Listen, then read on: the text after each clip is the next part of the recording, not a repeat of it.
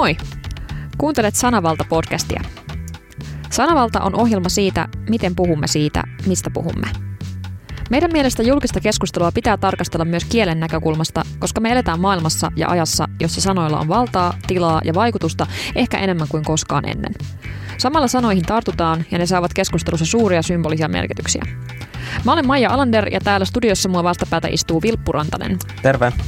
Maja, miten keskustelun uudet ja vanhat ympäristöt vaikuttaa toisiinsa ja meidän tapaan kommunikoida? Kuka yhteiskunnassa puhuu ja kenelle? Ja millaisia on meidän kielelliset ekosysteemit? Onko tasavallasta tullut sanavalta? sanankumous.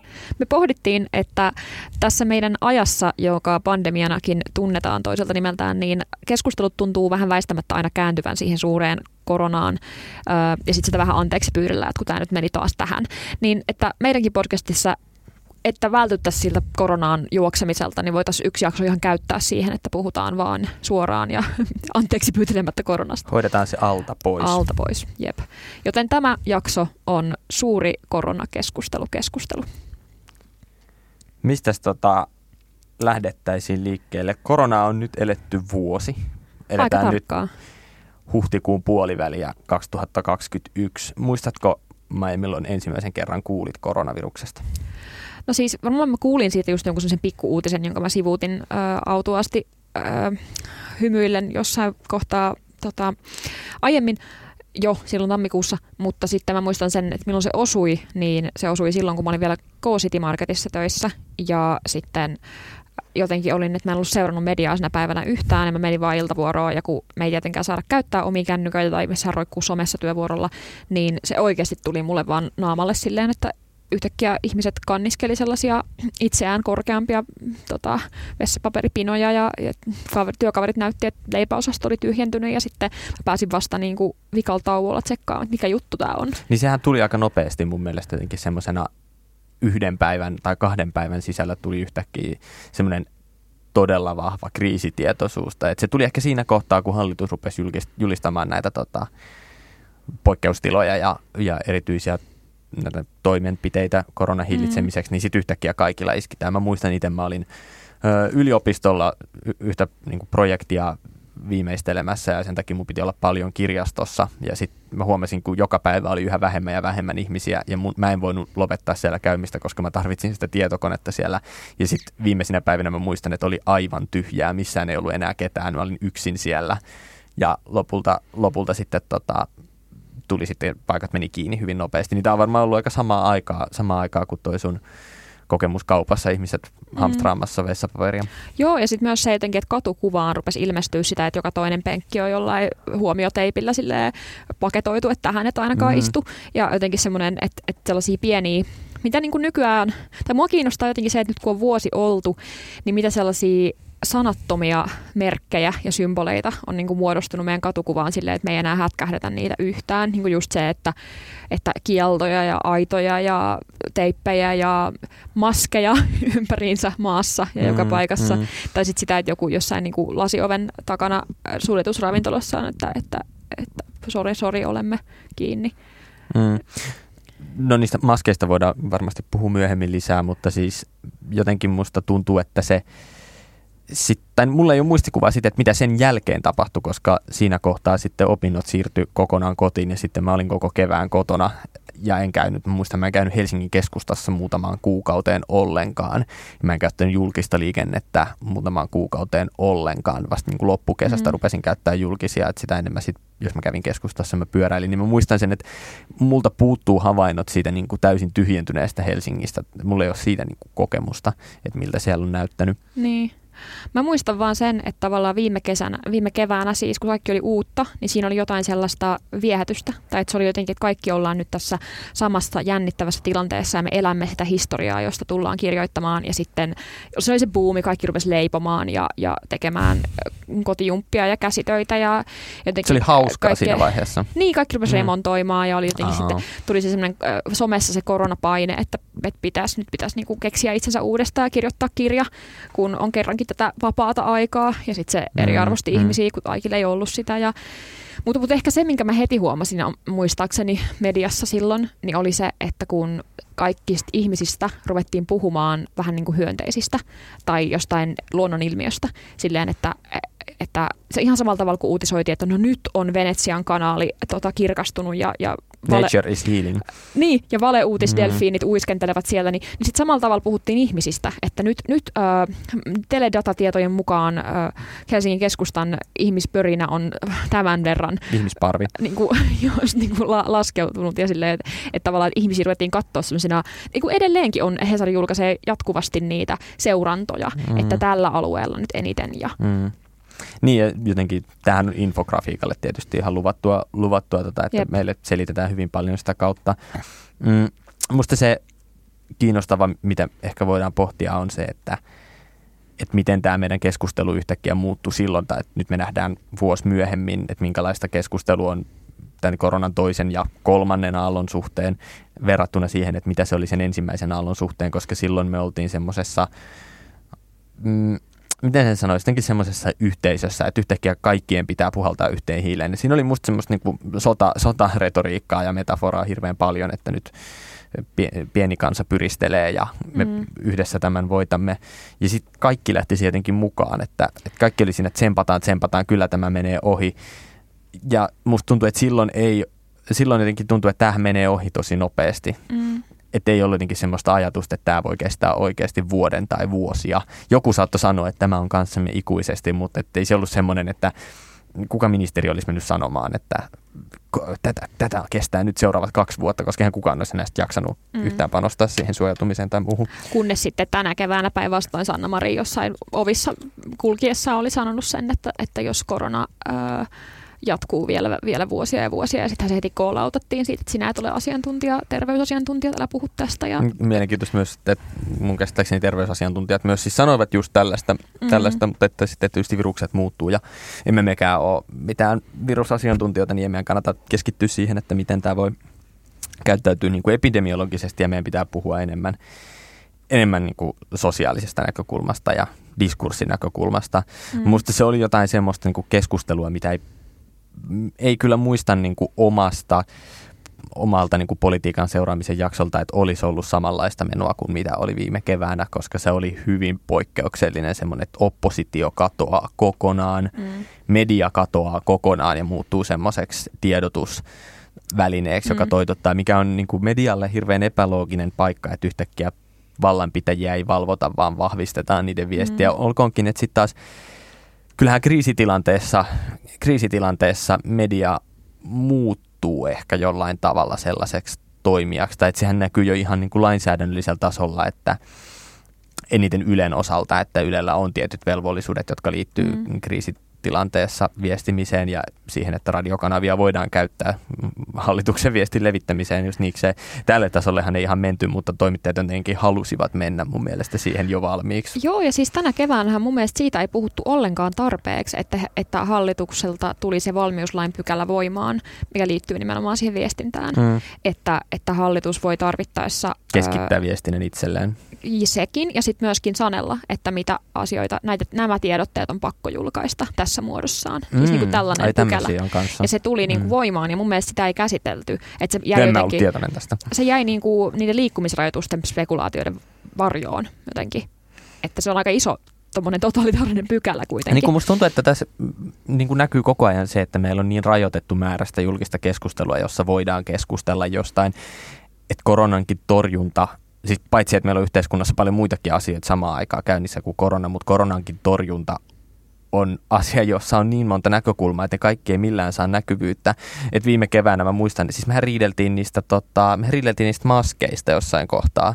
Mm. Ja sitten oli näitä Tiina Jylhältä ostettuja maskeja. Joo, maskikri, ei mikä se oli? Huoltovarmuuskeskuksen joku tämmöinen maskikohu. Ja sitten oli vähän semmoisia justiinsa, että no mä en tiedä, musta se maskikeskustelu on jotenkin mielenkiintoinen, koska siinä, siinä oli vähän semmoinen ristiriita, että poliitikot tavallaan halusivat puhua terveysasiantuntijoiden puolesta, mutta sitten terveysasiantuntijat ei ollutkaan sitä mieltä, mitä poliitikot, että he pakitti kuitenkin sit siitä ja sitten nyt jälkikäteen hän voi tietysti sanoa, että se oli ihan hyvä, että kaikki suomalaiset ei repinyt maskia silloin naamalle, kun niitä ei yksinkertaisesti riittänyt edes mm. terveydenhuoltoon, että sehän oli maailmalla myös pitkään tilanne, mm. että New Yorkissa hoitajat kerää kadulta pois heitettyjä maskeja peseen ja laittaa naamalle, mikä on Joo. ehkä semmoinen, mitä ei missään kaupungissa, mutta varsinkaan New Yorkissa kannattaisi tehdä. Niinpä.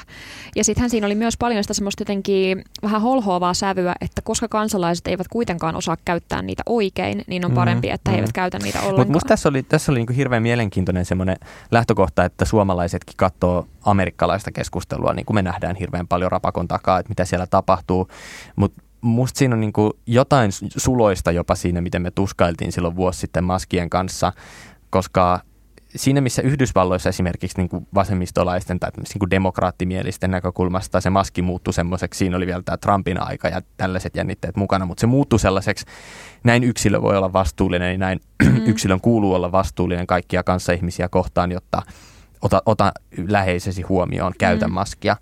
Ja sitten se oli myös semmoinen niin kuin poliittinen taho, että, että tyypit sanoo sieltä ylhäältä päin, että nyt kansalaiset käyttäkää maskia.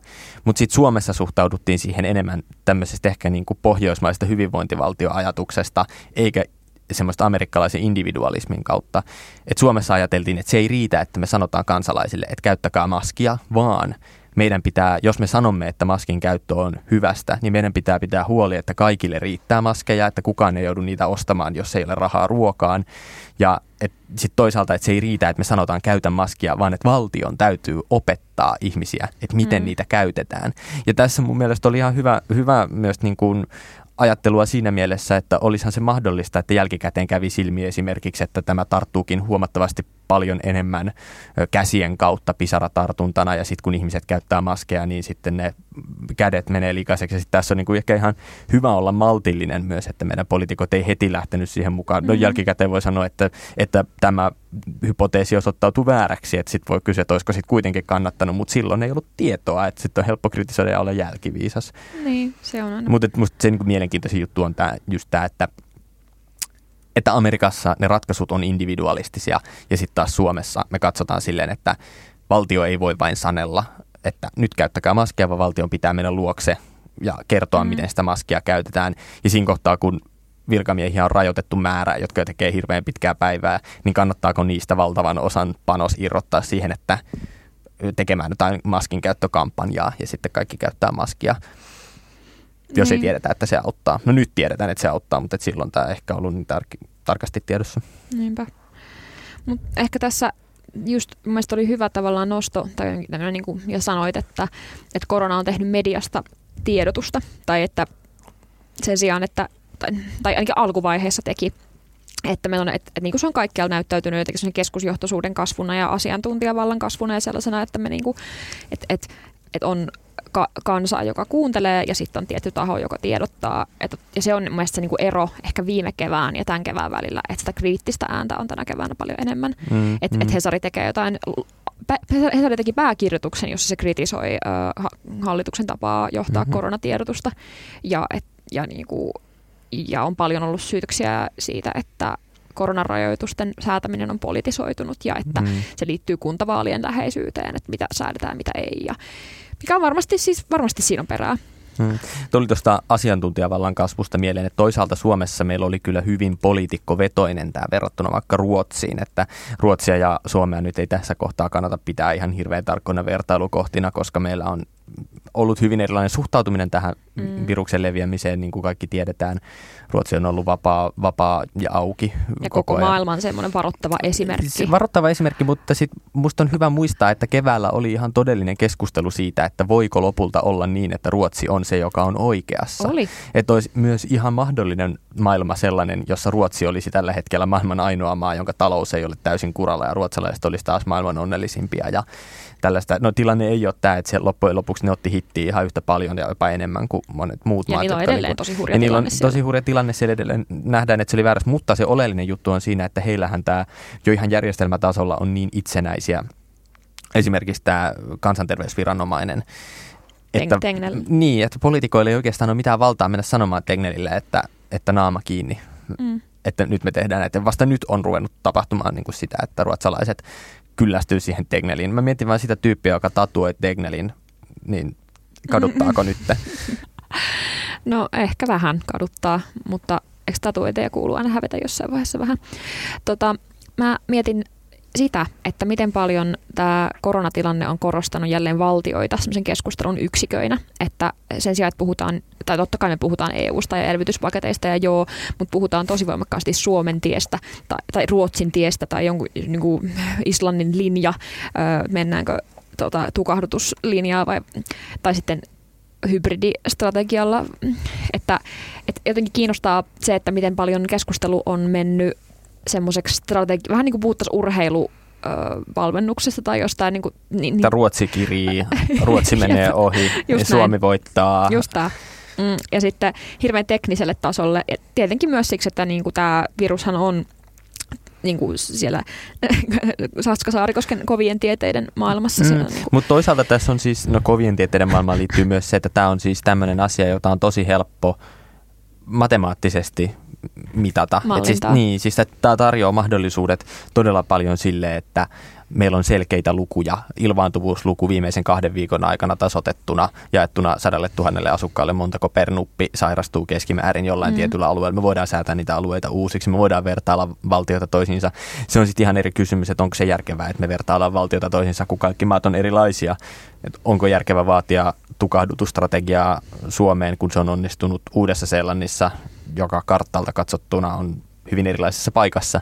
Että just tämmöisiä, mm. että voi olla ihan relevanttia vaatia sitä, en mä sitä tarkoita, mutta vaan, että, että ne mittarit, joita me käytetään, ei kuitenkaan tällaisessa. Ne tarjoaa sen niin kuin yleiskuvan siitä, että mitä tapahtuu niin kuin matemaattisessa mielessä, mutta tämä on myös sosiaalinen ongelma. Ja tämä on, on semmoinen, semmoinen, jossa ihmisten käyttäytymistä on vaikea arvioida ja just, matemaattisesti mallintaa. Ja just ajattelen sitä, että nimenomaan sosiaalinen ongelma, koska sitten äh, on, että Hesarissakin on ne omat koronasivunsa jotenkin, että missä on ollut vuoden verran jo, että, että siellä missä lukee se, että pääkirjoitussivut tai ulkomaat mm, tai jotain, mm. niin siellä on korona.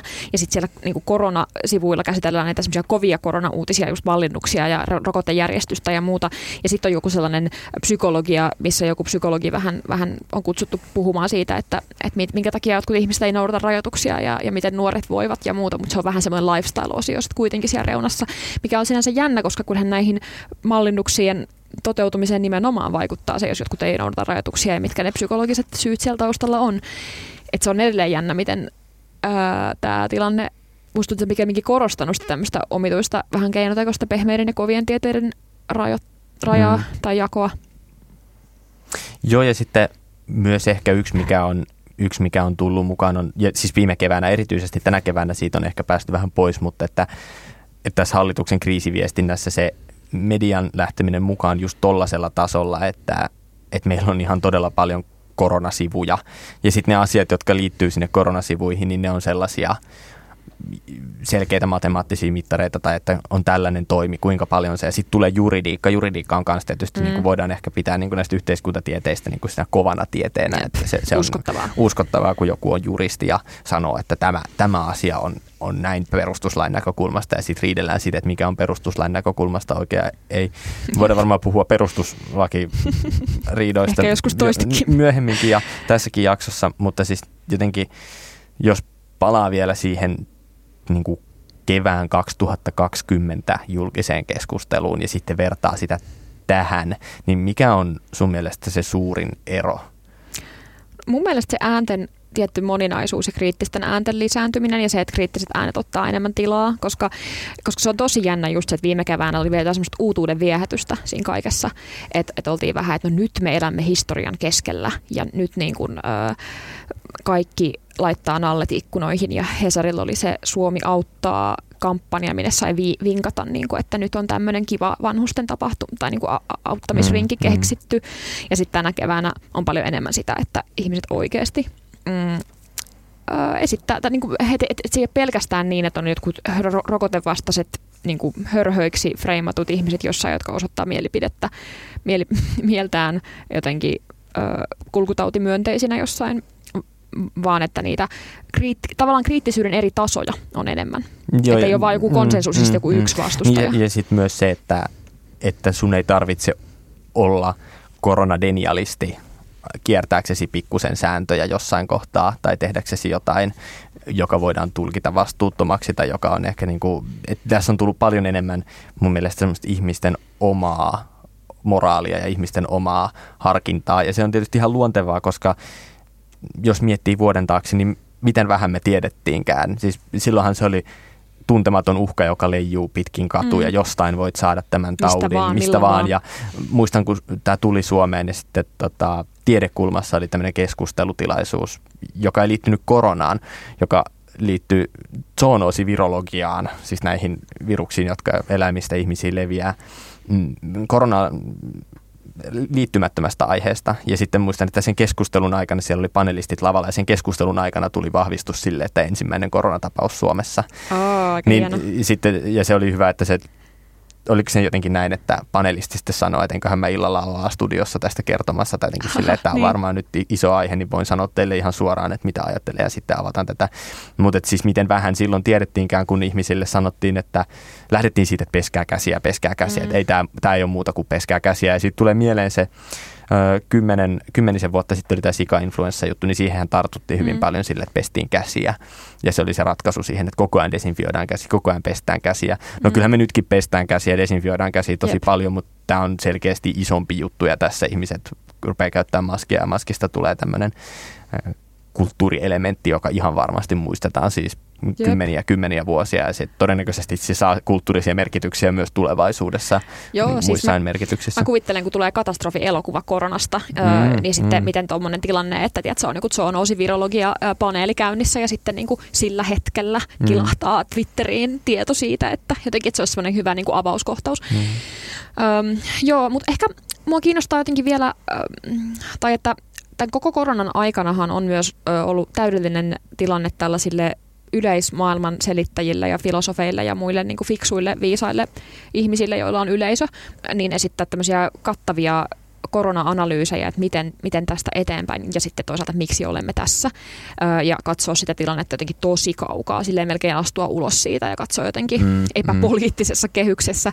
ja siitä mulla tulee mieleen siis tämä maailmanselittäjä Yuval Noah, Noah Harari, joka kirjoitti Financial Timesissa hän on kirjoittanut myös Guardianin koronaviruksesta, mutta tämmöisen pidemmän essee-analyysin tota, ö, tämän vuoden helmikuussa, ö, että, jossa hän vähän niin kuin selittää, että mitä opimme koronasta ja, ja miten, miten tästä eteenpäin, niin, niin siinä just jotenkin mun mielestä Harari törmää siihen omaan ja varsin suosittuun, mutta niin kuin rasittavan ulkoistettuun nä- näkemyksensä siitä, että, että hän katsoo tosi etäältä ihmiskuntaa jonain semmoisena, niin kuin on se kaaviokuva, missä ne apinat kävelee ja muuttuu homo sapiensiksi, niin jotenkin semmoisena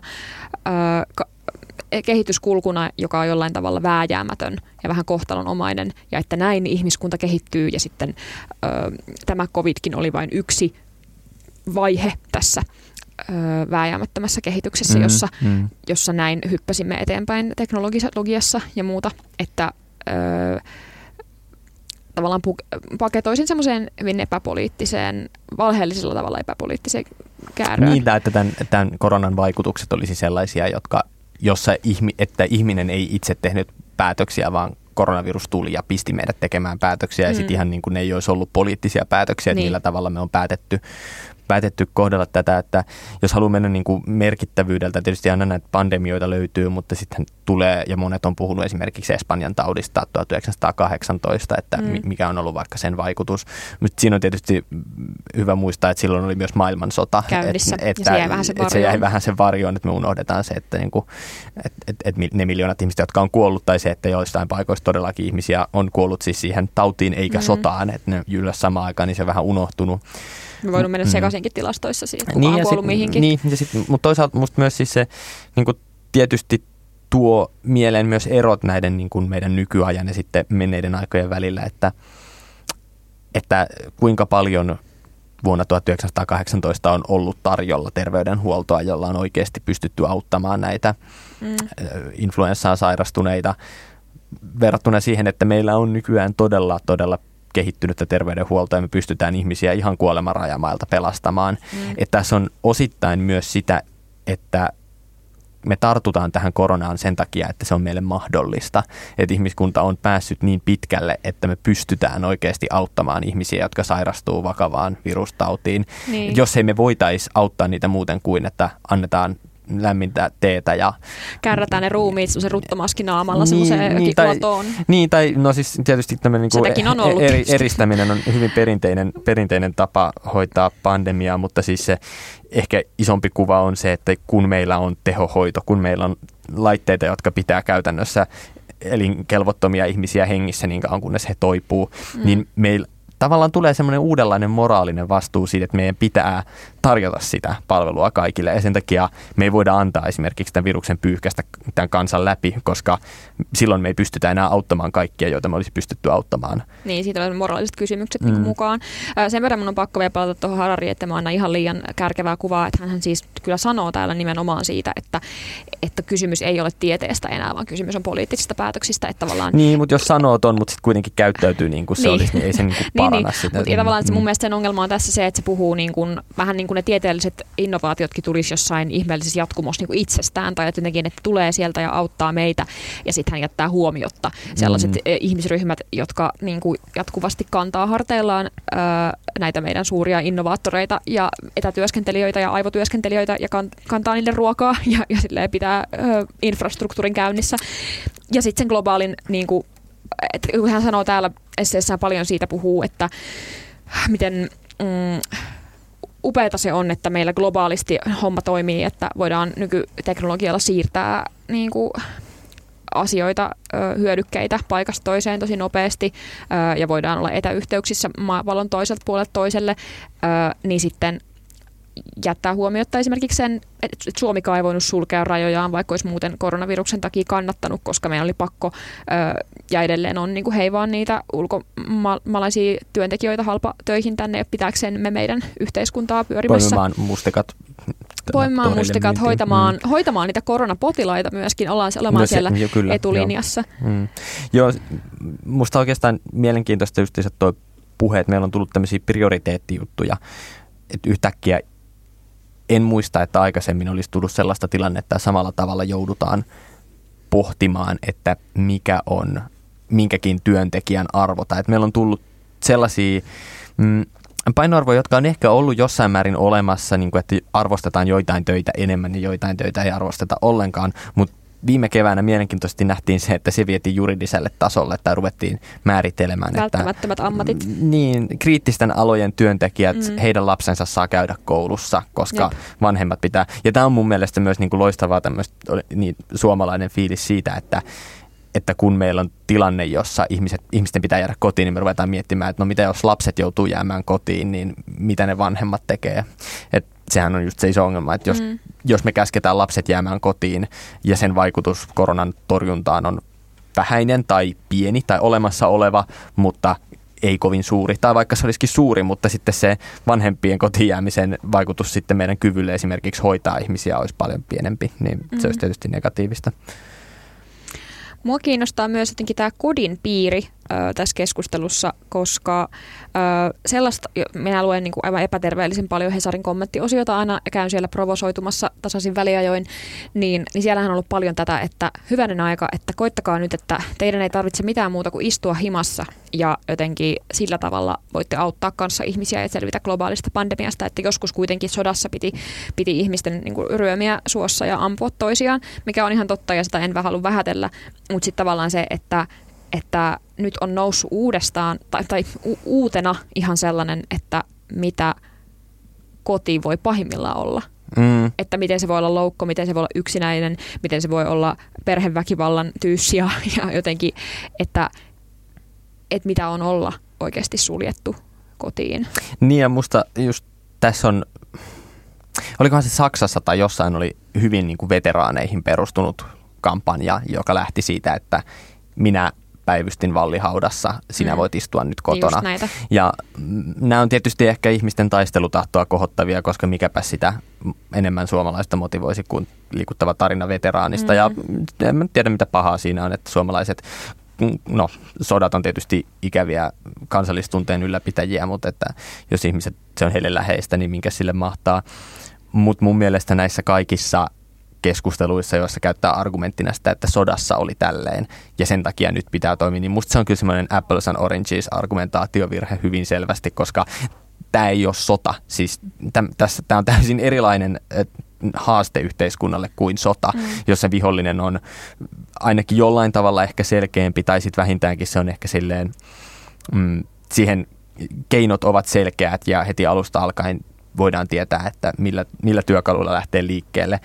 Nyt, nyt lähdettiin kävelemään silmät sidottuina ja, mm, ei tiedetä, niin, ja ei tiedetä, että missä, missä kohtaa tota, tämä homma loppuu tai että miten se, miten se esimerkiksi loppuu. Nämä on eri asiat ja sitten näiden aiheuttamat, että, että kyllähän me sodan aikana nähdään, tai nyt nähdään niin kuin historiaa katsottuna, että toisaalta sodan aika on myös semmoisen valtaisan yhteistyön ja ihmisten läheisyyden aikaa ja varsinkin sitten tietysti sodan loputtua. Varmaan me nähdään koronankin loputtua. Jälleen rakennus. Jälleen rakennusta, mutta et, että tämä on eri asia, että nyt me ollaan käsketty ihmisiä olemaan kohtaamatta toisiaan, niin on, se on täysin eri asia kuin se, että me käsketään ihminen rajalle pitämään vihollinen ulkona. Niin siinä saa jotain tekemistä, vaikka se onkin karmeaa, niin se on samalla ta- aikaan niin, kuin... niin Siksi mun mielestä se ei ole millään tavalla motivoivaa eikä oikeasti vie keskustelua yhtään mihinkään. Me yritetään vertailla meidän sotaveteraanien kokemuksia siihen, että millaista on elää korona Suomessa tai korona maailmassa tai korona-eristyksissä, koska ne on eri asioita se, se ei motivoi ihmisiä ihan kauheasti, tai joitain se voi motivoida, mutta se ei niin semmoisena yleismaailmallisena vertauskuvana se ei ole kovin toimiva, että mm. sodassa toimittiin näin, me pystytään siihen myös nyt. Niin.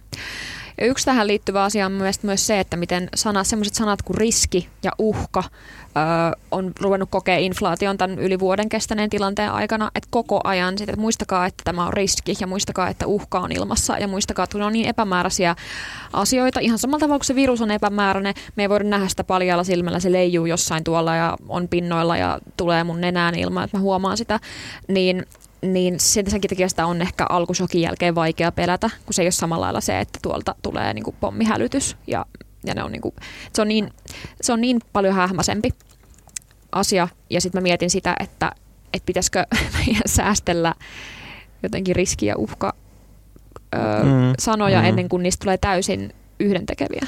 Niin, mutta toisaalta niin, meillähän tuli tuo riskihän, mulla tulee ensimmäisenä mieleen riskiryhmät, Mm. Et me puhuttiin, ja puhutaan tietysti edelleen riskiryhmät on ihan järkevä niin kuin käsite meille tässä, koska tiedetään, että ihmiset emme ole tasa-arvoisessa tilanteessa sen suhteen, että miten suuri riski tämä on meille tämä tauti.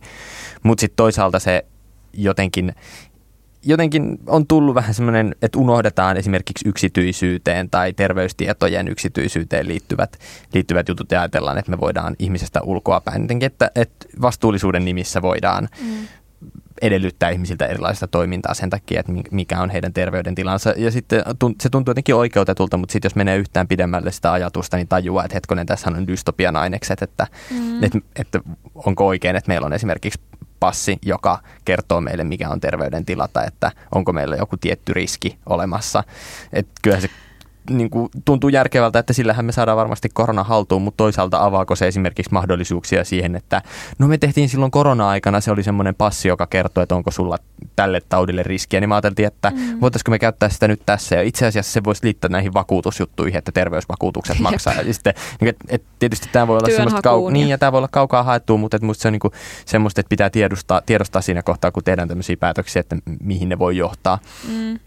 Ja, mm. Tässä sitten tulee niinku taas näitä radikaaleja heittoja, mutta tavallaan se, että tässä koronan äh, aikana on myös korostunut se, miten me nyky äh, kehittyneissä yhteiskunnissa niin arvostetaan elämän pituutta äh, yleensä aivan täysin sen elämänlaadun yli. Mm. Että tavallaan se, että tällä hetkellä me suojellaan, että kukaan ei vaan kuolisi ennenaikaisesti, mikä on tietenkin hyvä tavoite, mutta sitten samaan aikaan ollaan koko ajan silleen, että no kun tämä on poikkeustila ja nyt on tämmöinen tilanne ja nyt on kriisi ja nyt on niinku tämmöinen, että, että pidetään keskustelun kaikenlaisilla sanavalinnoilla koko ajan yllä sitä, että tämä on väliaikaista ja välttämätöntä ö, nimenomaan ihmisten elämän säästämiseksi, mikä on varmasti siis totta ja onkin, mutta se on kuitenkin vain yksi osa sitä, että niin kauan kun, no esimerkiksi nuorista, nuorista puhuttaessa on paljon puhuttu, että nämä on nyt ne vuodet, kun ollaan lukioissa, pitäisi olla penkkarit ja vanhojen tanssit ja, ja identiteetin kehittyminen ja ystäväpiirin muodostuminen, niin tavallaan se, että, että eihän elämää voi kuitenkaan pistää tauolle, niin me ollaan nyt vuoden ajan oltu periaatteessa tauolla, mikä on ö,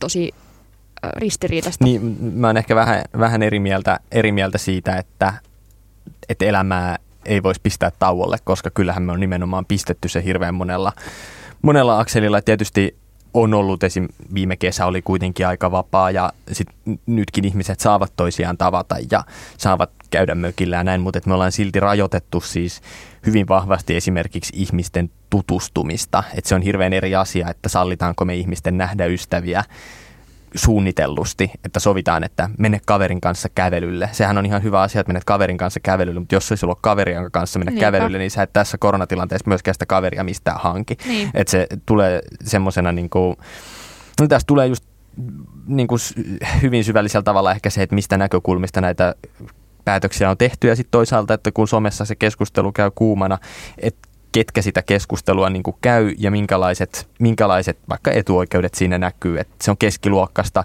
No ei se luokkakaan ole, luokkakaan ole ainoa asia, joka on tekemisissä, vaan siihen liittyy hirveän paljon sosiaalinen pääoma ja se, että on, et onko sulla semmoisia ihmisiä, joille sä voit vaan soittaa ilta, iltapäivällä, kun on tyhjää aikaa eikä mitään tekemistä ja jutella niiden kanssa. Mm. Musta tuntuu, että päättäjillä ei ehkä ole myöskään koko aikaa ollut mielessä se, että kuka on siinä heikoimmassa asemassa tai kuka joutuu heikoimpaan asemaan tämän, tämän ta- päätösten takia. Niin. Siinä on niin monta näkökulmaa. Mutta tavallaan ehkä tästä tuleekin mieleen se, että kun tässä on kuitenkin ollut edelleen tosi vahvasti se väliaikaisuuden narratiivi koko ajan. Mm. Että, tämä ei, että tämä ei jää tähän, että tämä on nyt vaan poikkeuksellista ja nyt täytyy ja poikkeustila ja poikkeus, poikkeus. Niin, niin sitten kuitenkin samaan aikaan käydään sitä keskustelua siitä, että tämä on uusi normaali, tai meidän pitää alkaa varautua siihen, että vanhaan normaaliin ei ole paluuta. Öö, ja sitten siinä mun mielestä just kiinnostavaa, että millaisilla arvoilla tai ajatuksilla näitä uutta ja vanhaa normaalia ladataan. Mm. Musta jotenkin hirveän mielenkiintoinen toi uusi, uusi normaali puhe, tai samaa aikaa mediassa esimerkiksi on paljon sellaista, että juhannus voi olla jo normaali, tai Ei. Niin. milloin palataan normaaliin elämään. Ja sitten toisaalta mä näen hyvin paljon sellaista argumentaatiota, että paluu normaaliin on väärin, koska se entinen normaali oli niin huono maailma, joten meidän ja. pitää palata parempaan maailmaan. Ja entinen se, miten, normaali aiheutti tämän. Niin, niin että entinen normaali, mutta musta taas niin kun, tässä on vähän ristikkäin menevää puhetta, koska toisaalta taas se entinen normaali oli myös maailma, joka kehittyi parempaan suuntaan. Se entinen maailma, vanha normaali, oli maailma, jossa tietysti oli paljon ongelmia ja ilmastokriisi ja luontokato ja esimerkiksi tämä tehomaatalous, joka meille tämän, tällaisia pandemioita myös tulevaisuudessa tuottaa varmasti yhä enemmän. Mutta sitten toisaalta meillä oli myös tietoisuus siitä asiasta ja meillä oli mun mielestä kuitenkin, että et maailma näyttää aina pessimistiseltä, mutta sitten jos menee niihin lukuihin, niin se par, muutos parempaan tapahtuu kuitenkin ja ihmiset valveutuu entistä enemmän. Niin siinä mielessä, jos ajattelee tämmöistä prosessinäkökulmasta, että paluu normaaliin olisi ehkä hyvä siinä mielessä, että me palataan sille radalle, jolla me ollaan, jossa me tiedetään, että oikein se menee tohon suuntaan. Se voi mennä liian hitaasti ja me voidaan yrittää kiihdyttää sitä ja me voidaan yrittää tehdä sille jotain, mutta se ei välttämättä... Mm, ja tietysti se, se on niin kuin enemmän retoriikkaa kuin mitään oikeaa se, että vaaditaan, että ei palata tähän vanhaan normaaliin, vaan että pitää niin. siirtyä kokonaan johonkin uuteen. Mistä se uusi niin kuin pyörästää sitten ilman... Niin ja siis siinä on aina se riski, että, että mun mielestä ainakin jos sanoo, että haluaa niin kuin kokonaan uuden maailman, niin pitää jotenkin pystyä perustelemaan, että millainen se uusi maailma on. Ja, Uljas ja, uusi maailma. Niin ja millaisia riskejä siihen liittyy, koska että jos se uusi normaali on esimerkiksi se, että, että valtio voi ottaa tämmöisiä merkittäviä, tai että hallitus voi ottaa merkittäviä lisävaltuuksia kriisin varjolla, niin mitä me nähdään sitten, kun meillä on esimerkiksi uusi oikeistolainen tai, tai hyvin, hyvin konservatiivinen hallitus, joka mm. haluaa julistaa vaikka poikkeustilan sen takia, että Suomeen tulee X määrää maahanmuuttajia vuodessa ja haluaa käyttää tätä. Me nähtiin nyt, että Unkarissa. Poik- niin, Euroopan maista löytyy esimerkkejä, mutta sitten myös itse mä oon miettinyt sitä, että miten Suomessa tämä keskustelu jotenkin – me jotenkin hirveästi rummutetaan, miten hyviä me ollaan ja miten meillä tämä järjestelmä toimii, mutta kyllä mä näen riskejä siinä, että eduskunta voi julistaa poikkeustilan yksinkertaisella enemmistöllä tai ottaa valmiuslait käyttöön yksinkertaisella enemmistöllä. Poikkeustilaahan ei julista eduskunta, mutta siis että mm. nämä valmiuslait saatiin käyttöön yksinkertaisella enemmistöllä. Se yllätti myös aika monet kansanedustajat, mikä on kyllä semmoinen poppo, jonka ei pitäisi yllättyä siitä, että mitä valtaa heillä on. Niin. Koska sitten kun meillä onkin se uuskonservatiivinen alt-right-enemmistö eduskunnassa, niin he saa tehdä näitä päätöksiä ja he mm. voi julistaa, että totta kai sitten me ollaan jo oikeudessa ja riidellään näistä ja siinä kohtaa meidän pitää toivoa, että meidän järjestelmä toimii. Mutta jos se uusi, no, että jos me normalisoidaan esimerkiksi se, että tämmöisen yhteisen hyvän varjolla esimerkiksi ihmisen terveystietoja voidaan käyttää julkisemmin, niin, niin voiko jossain toisessa yhteydessä se tarkoittaakin täysin eri asiaa ja olla esimerkiksi vaarallista yksilövapauksille. Kyllä, kyllä. Se yhteinen hyvä on tosi pelottava vaarallinen käsite, koska se, se voi ladata ihan millä tahansa riippuen niin, siitä mm, vallitsevasta mm, konsensuksesta. Ja mä, mä, mielestä, mun mielestä tosi usein esimerkiksi vasemmistolaisen, vasemmistolaiset ajattelevat, ihmiset jotenkin ajattelee, että valtio on hyvä ja ihmiset te, auttavat toisiaan, mutta sitten se ongelma on vähän se, että jos me luotetaan hirveästi siihen, että tämä valtio on hyvä, niin tämä sama valtio se on, joka on sit myös sen oikeiston hallinnassa, tai, tai tämän mm. oikeistolla nyt tarkoitan niin kuin ehkä tämmöistä unkarityyppistä, niin. unkarityyppistä uutta, uutta tapaa järjestää eurooppalainen valtio. Niin ja Unkarissahan, kun siellä oli se tilanne jo ennen koronaa valmiina, että mm. tavallaan kaikki on koko ajan kaventunut ja kaventunut se demokratia siellä, niin koronahan tuli kuin tarjottimella ja nyt ne on vaan niin kuin kiepsauttanut sen, että no niin, koronan takia niin näin. Mä itse asiassa pitäisi ehkä jotenkin paremmin perehtyä siihen, että mitä, mitä kaikkea sitten Unkarissa on. Siellähän oli tämä keissi, että julistettiin poikkeustila ja ei ollut määritelmää, milloin poikkeustila loppuu. Päättyy, mm. niin just. Mutta mä en sitten tiedä, että kuinka paljon se oikeasti lopulta on tuonut niin kuin siihen Orbaanin nykyiseen hyvin niin kuin diktatuuria lähentelevään hallintomalliin sit hänelle esimerkiksi oikeuksia, että onko ne sitten lopulta se, jäänyt päälle. Onko se tuonut sille konkreettisia oikeuksia lisää, mutta niille omituille oikeuksille jotain legitimiteettiä ehkä mm. kansankeskuudessa? No, just tämä on ehkä se vaarallisin juttu, että jos me totutaan siihen, että näin saa toimia tai että että tällainen päätöksenteko on ok. Että totta kai, totta kai niin kuin, jos, jos Suomeen olisi hyökätty sotilaallisesti, niin totta kai me oltaisiin sitä mieltä, että hallitus toimii, ottakaa radikaalit toimet käyttöön. Mutta kyse on vähän siitä, että kyllä silloinkin pitää pohtia ja pysähtyä miettimään silleen, että okei, että nyt me halutaan käyttää tällaisia työkaluja, uhka on tämä, me voidaan hyväksyä nämä sen takia, että me tarvitaan vaikka lisää resursseja valtiolle, että me sosialisoidaan ihmisiltä vaikka rek lakkoja tai vastaavaa. Ja sit, nyt tässä koronatilanteessa taas kysymys on vähän vaikeampi, että mitä, mitä toimenpiteitä on niin kuin välttämätöntä ja oikeasti pakko ottaa käyttöön, koska meillä ei ole vielä siinä vaiheessa, kun me näitä säädöksiä tehdään tai ajatellaan, että mikä olisi järkevää, niin se on vähän semmoista suunnistamista. Me ei oikein tiedetä, missä seuraava rasti on. Niin. Ja mun mielestä ehkä jos katsoo niin kuin pandemiaa ilmiönä, tämmöisenä niin kuin vähän sille no mun mielestä se on kyllä tos, tosi huono, että jos, jos se esitetään semmoisena jotenkin meteoriittina, joka iskeytyy maan pinnalle niin kuin Deus ex machina, Jumalan mm. sormi jotenkin tulee ja osoittaa sille, koska sillä todella on siellä tehomaataloudessa ja monessa muussa luontokadossa niin kuin ne juurensa. Öm, mutta, mutta tavallaan mun mielestä pandemian voi nähdä tämmöisenä, että se on samaan aikaan niin kuin pysäytyskuva ja sitten kiihdytys asioista, jotka on ollut olemassa. Että tavallaan se tekee sen normaalin, missä me eletään, niin näkyväksi, koska yhtäkkiä me ruvetaan kyseenalaistamaan ihan kaikkea, että missä me nähdään ihmisia, millä tavoilla me kommunikoidaan, miten mä koskettelen, onko mä kosketteleva ihminen vai en, ja miltä siis työ tota, voima poliittisessa tilanteessa eletään ja kuka tekee kenen duunit ja millä palkalla. Ja jotenkin kaikki sellainen, mikä on vaan soljunut menemään, mm, niin yhtäkkiä mm, mm. Tiedostetuksi. Niin, tuo, tämä tuo niin kuin näkyville sen, että kyllähän kaikki on ehkä tiennyt sen, että nämä alustatalouden yrittäjät, eli siis Voltia ja Foodora-kuskit, että miten heikko heidän sosiaaliturva-asemansa tai että ei ole sairasvakuutusta tai sairaslomaa, jos niin. tulee tilanne, niin musta sitten tässä palataan hirveän selkeästi siihen, että, että tämä korona tuo näkyville sen, että nämä ja, ja tuo sen niin kuin luokka, luokkataustan selkeästi esille, että, että keskiluokka menee, sulkeutuu kotiinsa ja tilaa ruoan voltilla tai Foodoralla, jonka kuski polkee sen laittoman pienellä palkalla mm. kotioven taakse, jättää siihen ja lähtee seuraavalle keikalle.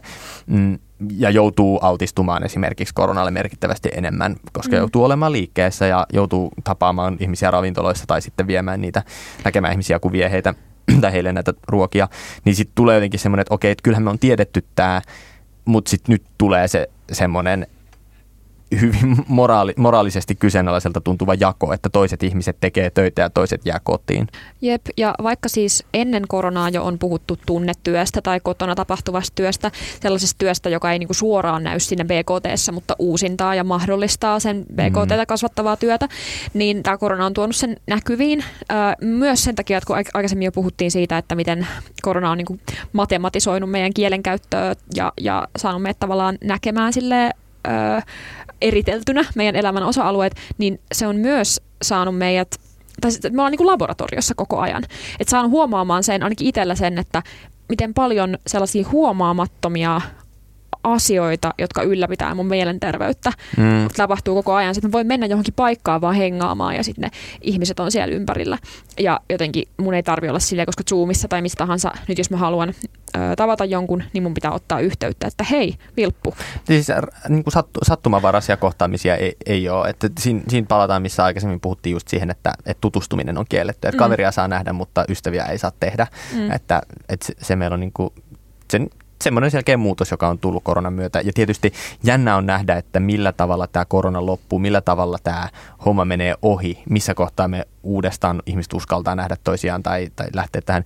Mm, mä en, mä en tiedä, mulla, mulla ei ole hirveästi haju, että miten se voi tapahtua, mutta joku, joku osa musta sanoo, että toisaalta se tapahtuu hitaasti, että ei ole mitään yksittäistä päivämäärää, kun Sanna Marin sanoi, että nyt bileministeri käskee napit silmille, vaan että se tapahtuu silleen hitaasti, että nyt saa nähdä kuusi ihmistä, nyt saa nähdä seitsemän ihmistä, nyt saa nähdä kahdeksan ihmistä, yksitoista, kaksikymmentä ja sitten mm. avataan baarit, tehdään jotain. Tämä niin tulee hitaasti. Paitsi että baarithan avataan ensimmäiseksi. No se on totta, mutta sitten kuitenkin todennäköisesti tulee olemaan joku hetki, kun joku, joku kynnys ylittyy ja sitten lähtee liikkeelle, että ihmiset lähtee todellakin bailaamaan. Mutta sitten mä kyllä myös ajattelen, ajattelen niin, että on se ihan mahdollista, että tulee, että me ollaan oikeasti veitsen terällä. On ihan mahdollista, että tästä nyt niin kuin homma perkelöityy ja me ollaan jossain virusmuunnosten ja loputtomassa sarjassa ja tässä on tämä uusi normaali. En mä tätä toivo, mutta että pessimisti ei pety. No joo, mutta mä ajattelen sitten taas toisaalta, että ihmisen evoluutio kehittyy niin hitaasti, että tavallaan me tarvitaan, me ollaan niin sosiaalinen laji, että me tarvitaan sitä kosketusta ja jotenkin, että se ei riitä, että me nyt kehitettäisiin nopeasti joku teknologia, mm. että me mm. voidaan vierailla hologrammeina Kyllä. toistemme asunnoissa, niin se ei vielä riitä. Ei riitä ja, ja sitten siinä tulee myös se, että kysymys on aina siitä, että kuinka paljon se lääke tekee haittaa verrattuna siihen sairauteen, että kun me tiedetään, että tämä korona on voitettavissa, niin nämä kaikki tämmöiset merkittävät rajoitukset ihmiselämälle on perusteltuja, koska me tiedetään, että ne on väliaikaisia.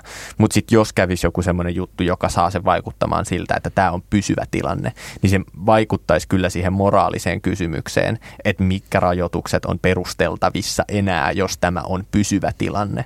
Että, ei ole, että näillä toimilla me emme saa tätä virusta loppumaan, että, näillä, nämä, että tämä virus tulee jatkumaan loputtomasti. Mm. Niin, että tietysti kysymys on aina siitä, että tietysti hallitushan voi aina sanoa ja tehdä moraalisen päätöksen, että nyt meidän pitää rajoittaa tätä ja meidän pitää rajoittaa tota, mutta lopulta se palautuu aina sille legitiimiyden tasolle, että pitääkö ihmiset sitä rajoitusta järkevänä. Jos näyttää siltä, että rajoitukset jatkuu loputtomasti, niin ihmisten motivaatio kyllä niiden ylläpitämiseen lakkaa. Jep, siis mun empiirinen havainto Hesarin kommenttiosioista ja siitä kansasta, joka siellä puhuu, niin tuota, on, että on, on kriittisiä ääniä kyllä enemmän kuin viime keväänä. No se on selvää, että kriittisiä ääniä on enemmän kuin viime keväänä ja musta ehkä me on palattu siihen, ehkä tämä korona on muutenkin ollut tämmöinen vastakkainasettelujen uusi aika tai semmoinen, että me on palattu hyvin, hyvin niin kuin ehkä semmoisiin vastakkainasetteluja, jotka on ollut olemassa, mutta sitten varsinkin sen viime kevään yhteisöllisyyden ja että yhdessä me tämän voitamme hengen mentyä ohi. Meillä on tullut semmoisia vastakkainasetteluja, jotka on sitten ehkä ihan terveellisiä yhteiskunnassa, koska musta tuntuu, että silloin viime keväänä niin tuli ehkä jopa silleen pakotetusti lakaistua maton alle, että me emme halua puhua mm, vaikka koronan luokkavaikutuksista, koska meidän kaikkien pitää olla yhteisessä, yhteisessä veneessä. Ja sitten jossain vaiheessa tu- ruvetaan puhumaan siitä, että tämä kohtelee meitä hyvin eri tavalla, tavalla sosiaalisista syistä. Mutta sitten näitä vastakkainasetteluja on siis muita, ehkä niin kuin nyt on puhuttu siitä. No viime keväänä puhuttiin iästä vastakkainasettelua nuoret vanhat sen takia, että meillä oli riskiryhmäläiset, joihin kuuluvat yli 70-vuotiaat tai mikä mm. se raja olikaan. Ja sitten, että he jäivät kotiin ja he sitten jotenkin unohtu kotiin, että me, heitä ei päästetty, sit missä, niin kuin, että tämä nämä... eristäytyminen on ohi, saatte mennä kauppaan. Että niin kuin, tämä on ollut, ja sitten tämä on nyt muuttunut ehkä – et silloin se nieltiin, että oltiin, että okei, että riskiryhmät, 70-vuotiaat, te jäätte kotiin, me tuodaan teille oven taakse ruoka, mm, mikä on hyvin epäinhimillistävää ja vaikuttaa hirveän negatiivisesti ihmisen itsemääräämisoikeuteen, että, että, mm. että joku pakotetaan eristykseen, se on väkivaltaa. Mutta et, et sitten nyt taas tänä keväänä me on puhuttu hyvin paljon siitä, että miten nuoret reagoivat mm. ja miten nuorten mielenterveys, miten nuorten terveyspalvelut ja tämä on semmoinen, mihin yliopistot törmää hirveän vahvasti ja siis kaikki korkeakoulut ja sitten lukioista on puhuttu paljon sen takia, että ne on poliitikkojen itsensä hallussa. Nyt, ja, ja nyt ollaan jo siinä vaiheessa, että Hesarissa kirjoitetaan, että, että ollaanko me, onko meillä menetetty sukupolvi äh, ihmisiä, jotka eivät pääse korkeakouluihin ja ihmisiä, niin, jotka... Tai, tai mun mielestä se on niin kuin hyvin, hyvin selvää, että meillä tulee olemaan, siis korona on valtava sukupolvikokemus. Että siis kun puhutaan sukupolvikokemuksista, jotka on muuttanut maailmaa, jotka kaikki muistaa, niin kyllä tämä koronavuosi tai vuodet tulee olemaan hyvin vahvasti sellainen, että me puhutaan siitä, että että missä kohtaa olit koronan aikana, vaikuttaa siihen, että millä tavalla sä näet, näet maailmaa. Me ollaan molemmat oltu korkeakoulussa tai niin kuin opiskelijoina sillä tasolla, mutta millaista on olla esimerkiksi koko lukioajasta puolet eristyksissä tai kotona ja mm. ei, ei saa tutustua lukiolla, lukiossa kavereihin tai olla yliopistossa ensimmäistä vuotta, sä et tutustu kehenkään sun kanssa opiskelijoihin. Ihmiset tulee vaihtamaan alaa, sen takia ihmiset tulee jättämään koulun väliin ja menemään suoraan töihin. Se tietysti vaikuttaa sitten myös mm. kansantaloudellisesti. Mm.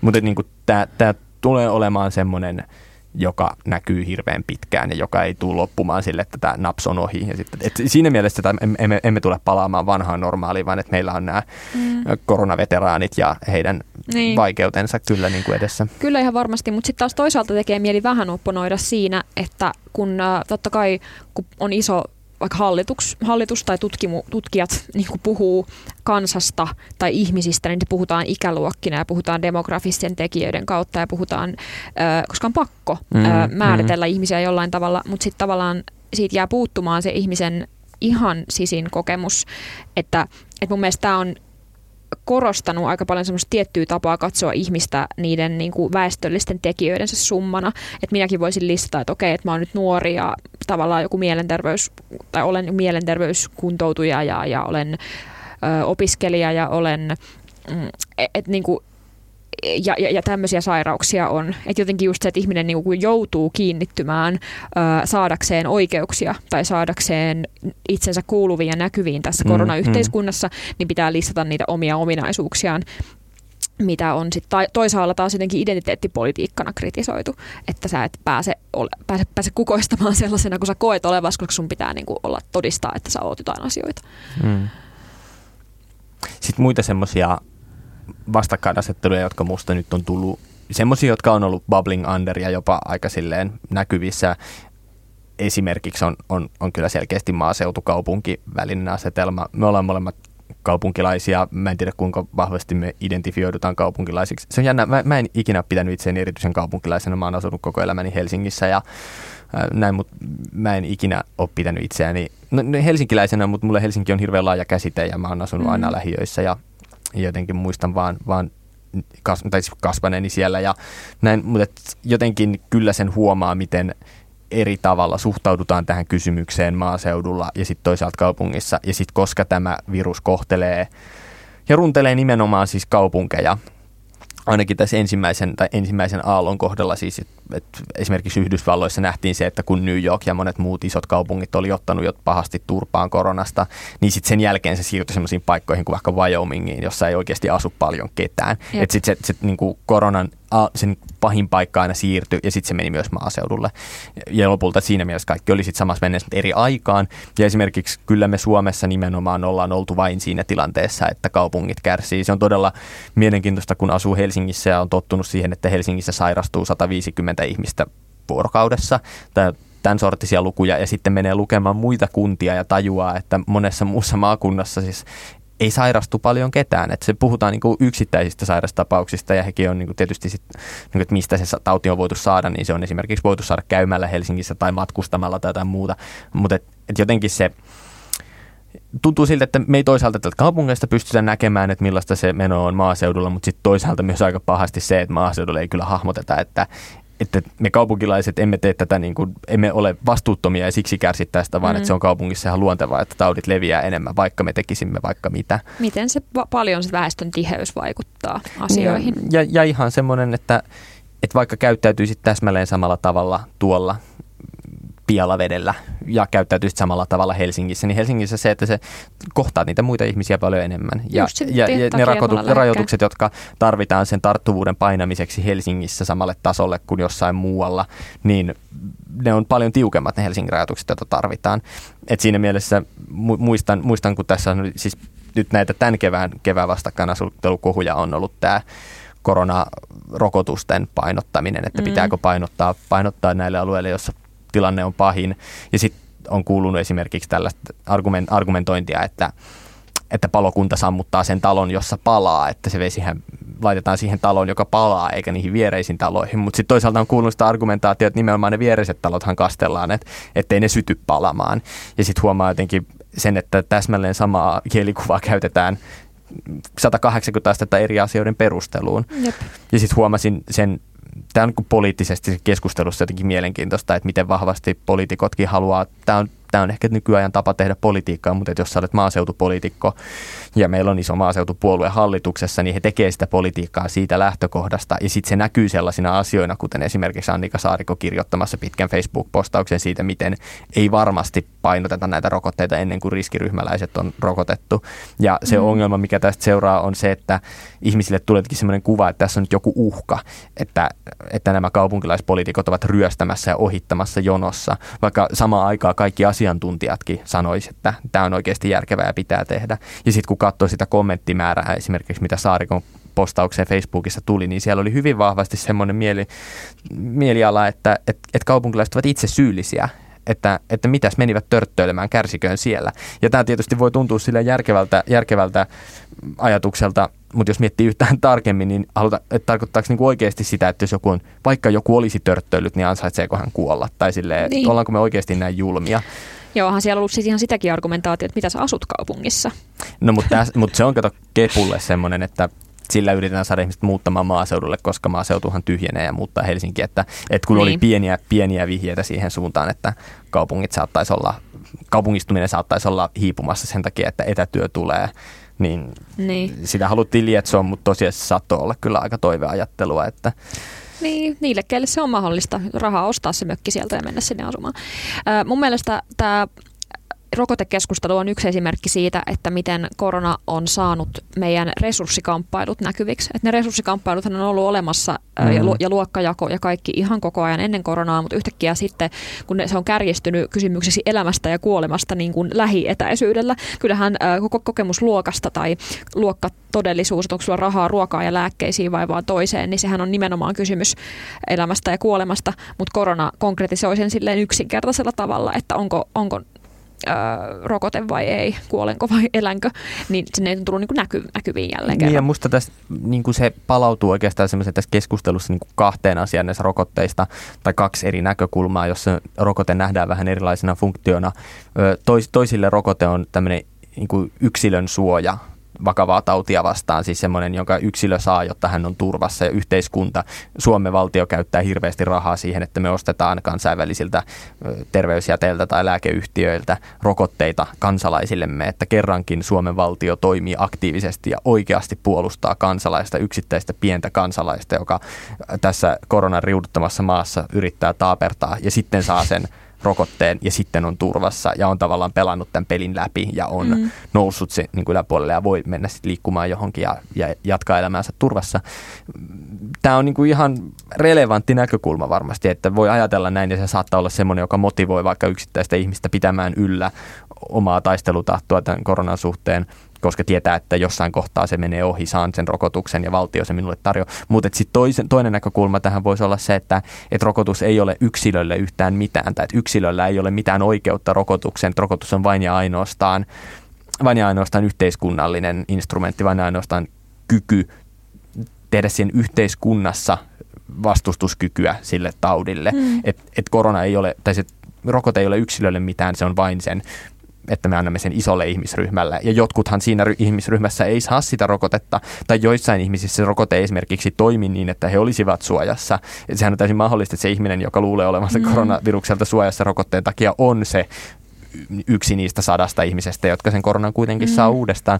Et, et se ei ole, et, mutta et tietysti tämä on tämmöinen niinku, liian helposti ajatellaan, niinku, että tässä on kaksi, kaksi näkökulmaa, jotka sulkeutuisi pois voi varmasti ajatella jotain tältä väliltä ja se on tietysti niin, päätöksenteossa tasapainoilu. Ja sitten kysymys on myös hirveän paljon siitä että ihmisten oikeuden tunnosta, että tässä korona-aikana on hirveästi vedottu siihen, että mikä on oikeudenmukaista ja mikä on oikein ja että minulla on oikeus saada rokote, koska minä olen kuulun riskiryhmään ja, ja että se, se puhe on painottunut siihen, mikä on mun mielestä sinänsä kiinnostavaa, että usein tämä oikeus ja oikeudenmukaisuuspuhe painottuu nimenomaan vasemmistossa, että ihmisellä on oikeus tiettyihin mm, mm. asioihin. Mm. Ja sitten oikeisto taas sanoo enemmän, että, että niin kuin talousliberaali oikeisto, että, että ei kun tee vaan työtä, niin kyllä se sieltä sitten sinun, Mutta tässä, se, tässä on ehkä se jännä niin kuin individualismin ajatus, joka on siinä, että yksilön oikeus rokotteeseen. Siis sehän on hirveän individualistinen ajatus, niin kuin, että että onko sillä yksilöllä oikeasti oikeutta rokotteeseen vai esimerkiksi pitäisikö se rokote antaa jollekin toiselle, jolla on isompi riski. Niin, ne vähän kääntyy sillä tavalla ympäri mm. tässä koronakontekstissa.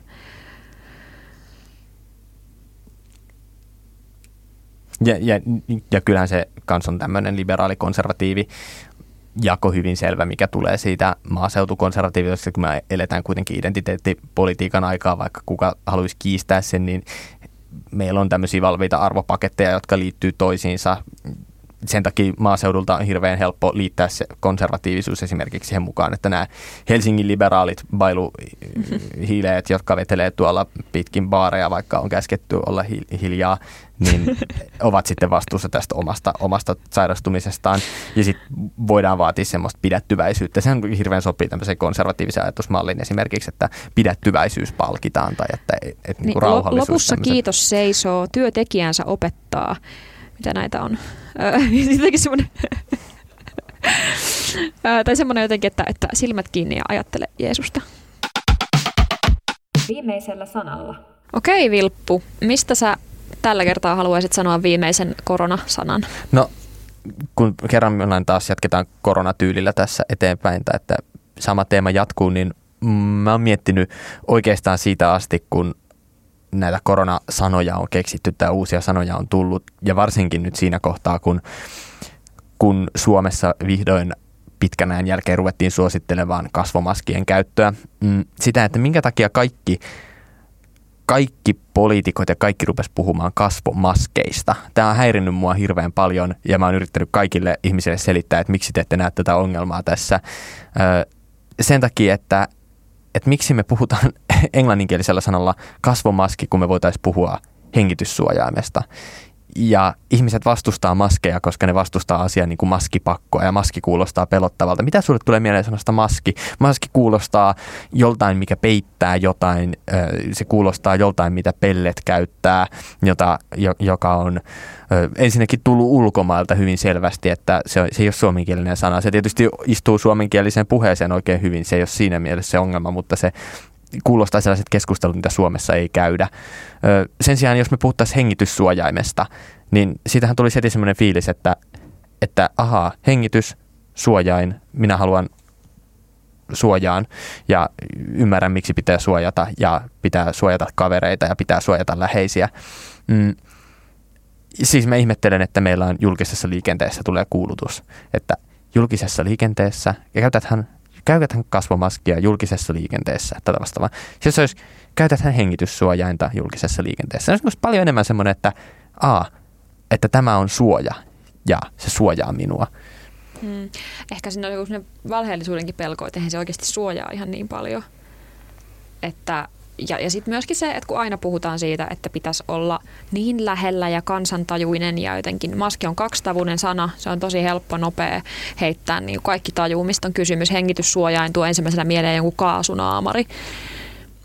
Niin, mutta jos haluat saada ihmiset käyttämään, käyttämään suojaa, niin tarvitaan ehkä joku uhka. Ja sitten puhutaan suojasta, niin suoja kuulostaa semmoiselta. Että mä ehkä näkisin myös niin, että tässä on toisaalta se, että et sille on syynsä, minkä takia viranomaiset puhuu välillä ylärekisteristä eikä siitä kansantajuisesta rekisteristä, koska sillä on merkitystä, että joku asia sanotaan jollain tietyllä tavalla. Ja tämä on oikeastaan ehkä se mun viimeinen sana tässä, että sillä on niin paljon merkitystä, miten asiat sanotaan, mutta että tässä kohtaa ei ole ehkä mietitty sitä, että mikä se merkitys on, mikä on sillä, että me puhutaan maskeista eikä suojaimista.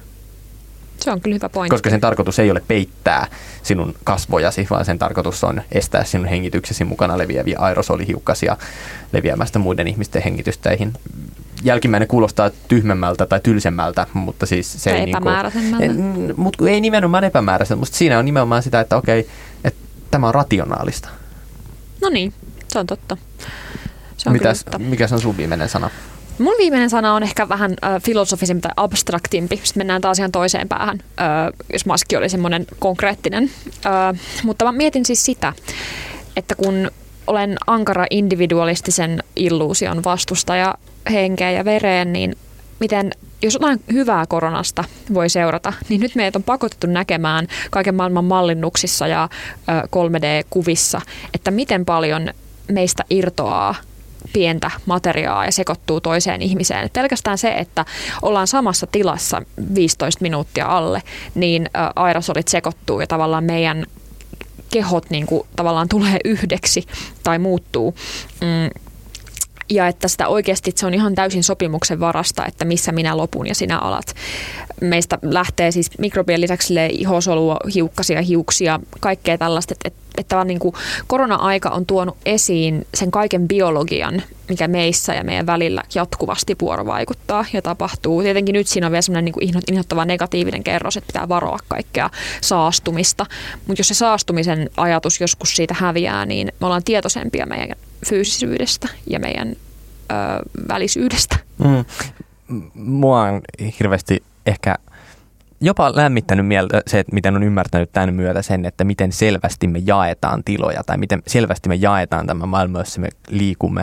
Että kun mä kävelen metrovaunun tuntemattomien kanssa, niin mä ihan konkreettisesti käytän omissa keuhkoissani samaa ilmaa, joka on vieressä seisovan ihmisen keuhkoissa hetki sitten käynyt. Tämä voi tuntua jotenkin ällöttävältä ja varsinkin tässä kohtaa, kun tiedetään, että siihen liittyy valtavia riskejä, mitä tulee terveyteen ja liittyyhän siihen tavallisestikin.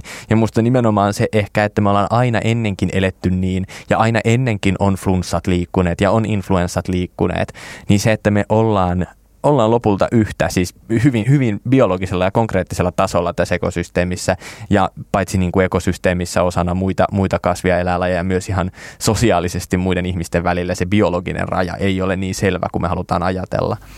Jep, ja sitten tästä vielä, jos haluaa hyppää niin kuin hörömmälle tasolle, niin mä mietin sitä, että miten sinun kehosi ei ole sinun, tai siis, että, että ne atomit ja solut ja kaikki on jatkuvassa vuorovaikutuksessa ja meillä on loppujen lopuksi tosi vähän kontrollia siihen, että mitä meidän kehoissa tapahtuu. Mm. Sydämen sykkeestä, ruoansulatuksesta, solujen uusiutumisesta lähtien ja sitten se, että meidän keho on tullut jostain sitten se maatuu ja muuttuu taas joksikin, että tavallaan se on niin kuin meillä lainassa. Sekin on ollut mun mielestä aika lohdullinen ajatus, ehkä jollekin ei, mutta... Niin, että me lainataan toisaalta muilta koko ajan sitä, mitä ympärillä tapahtuu ja se, mitä me tehdään, on, on aina, aina suhteessa siihen, miten muut meidän ympärillä toimii ja tilat on yhteisiä. Niin, ja silleen, että kun tuota ajatusta silleen ottaisi enemmän käyttöön myös silleen elämän muilla osa-alueilla, eikä sitä puhuisi vaan niin filosofisena höröidynä, niin silloin tajuaisi ehkä sen, e, olisi vähemmän yksinäistä, olisi vähemmän vastuuta siitä omasta menestymisestä tai jostain, että voisi puhua siitä, että asiat on jaettuja.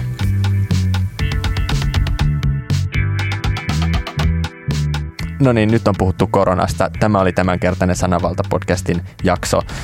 Muistakaa tilata ja seurata. Saatte uudet jaksot heti sitä mukaan, kun ne ilmestyy. Tämän ohjelman äänisuunnittelusta vastaa Jonatan Noponen. Minä olen Vilppu Rantanen. Ja minä olen Maija Alander. Ensi jaksoon.